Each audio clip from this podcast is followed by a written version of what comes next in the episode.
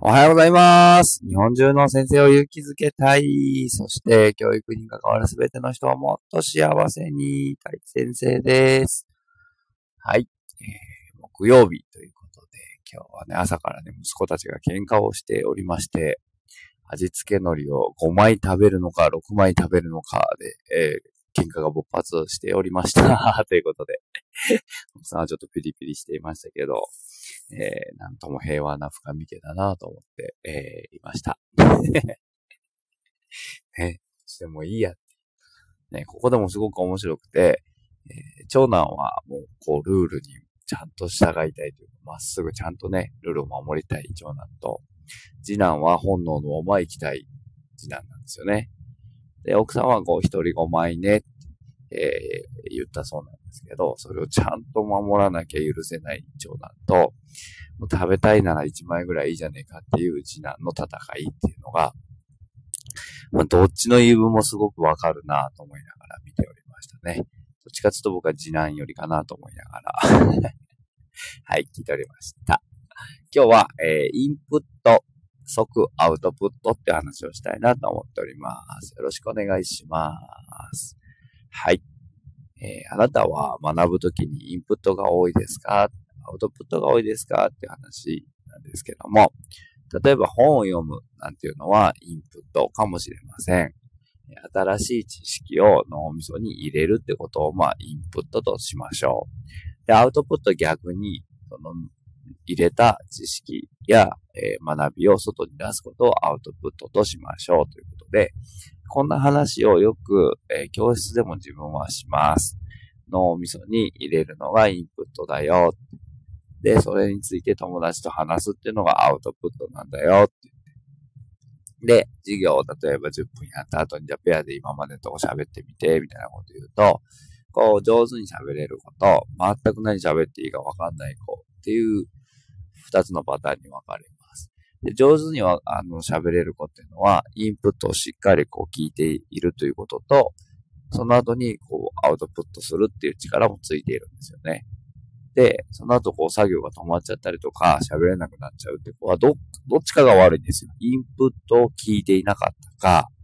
インプットはできているんだけど、アウトプットはうまくできていないのかっていう方法ですね。で、アウトプットっていうのもいくつかあって、まあ、ペアで喋るっていうのもそうですし、ノートに書く、自分の考えを書いてねっていうのもアウトプットだと思います。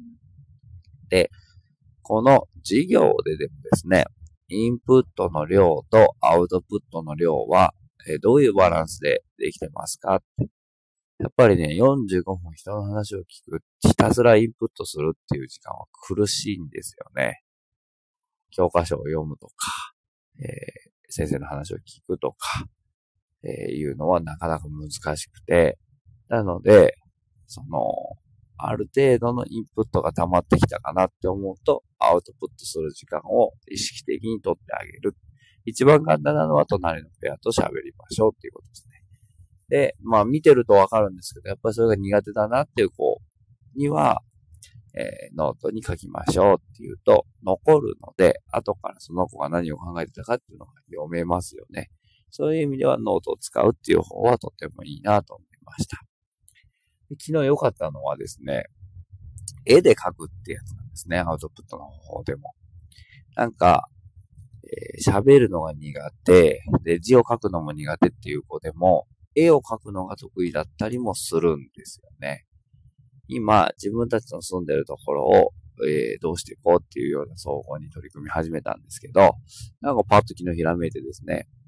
えーどうなってたら嬉しいですか？って言って、で、絵で表現してみましょうって言って、ちっちゃい画用紙渡して、みんなに色鉛筆使って描いてもらったんですけど、まあ素敵な絵がいっぱい集まりましたよね。なんか、ここにプールが欲しいとか、ここにフットサル場があったらいいなとか、えーバスケットゴールがあるといいよね、みたいな。もうそれだけで結構ワクワクするなと思いながら見ていましたけれども、そんなものを、えーなんかこう、ね、方法として、絵で表現するっていうことだったりとか、あとは最近よくやるのは劇でね、やるっていうことですね。えー、なんか物語文を読み取って、その後自分たちで演じてみようみたいなことをするっていうアウトプットの方法も面白いなと思っています。で、子供たちに今これインプット、アウトプットって聞いたりもするっていうこともしていくと、えー、学びに対して主体的になれるのかなって自分で、あ、今これインプットしてんなって。ね。漢字もですね、例えば、えー、ノートに書こうねって言って、ただ書いてでもなかなかこう入っていかないんですよね。脳みそにインプットしようしようって思いながら書いていくと、刻まれていきますよ、脳みそに。で、その後テストすぐするよっていうのはすぐアウトプットする時間を設けるっていうことですよね。っていう風にしていくと、まあより一層学びが深まるんじゃないかなって、インプットだけしててもダメだし、アウトプットだけしててもダメなので、その往復ですよね。インプットしたらアウトプット。そしたらまたインプットするみたいな。そうしていくことで、前も言っていた脳のシナプスっていうのが繋がっていって、賢くなれるんじゃないかなと思っております。で、この今自分が喋っているこのね、音声アプリもね、アウトプットの場として使わせてもらっていて、何かしら皆さんのインプットにつながるといいなと思って、コツコツ喋っているという感じですね。はい。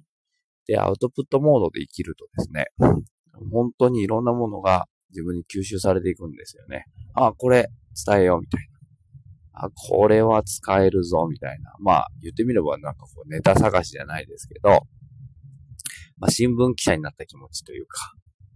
あ、これはなんかネタになるな、みたいなことを思いながら、本屋さんだったりとか、人の YouTube だったりとか、えー、見ていれるので、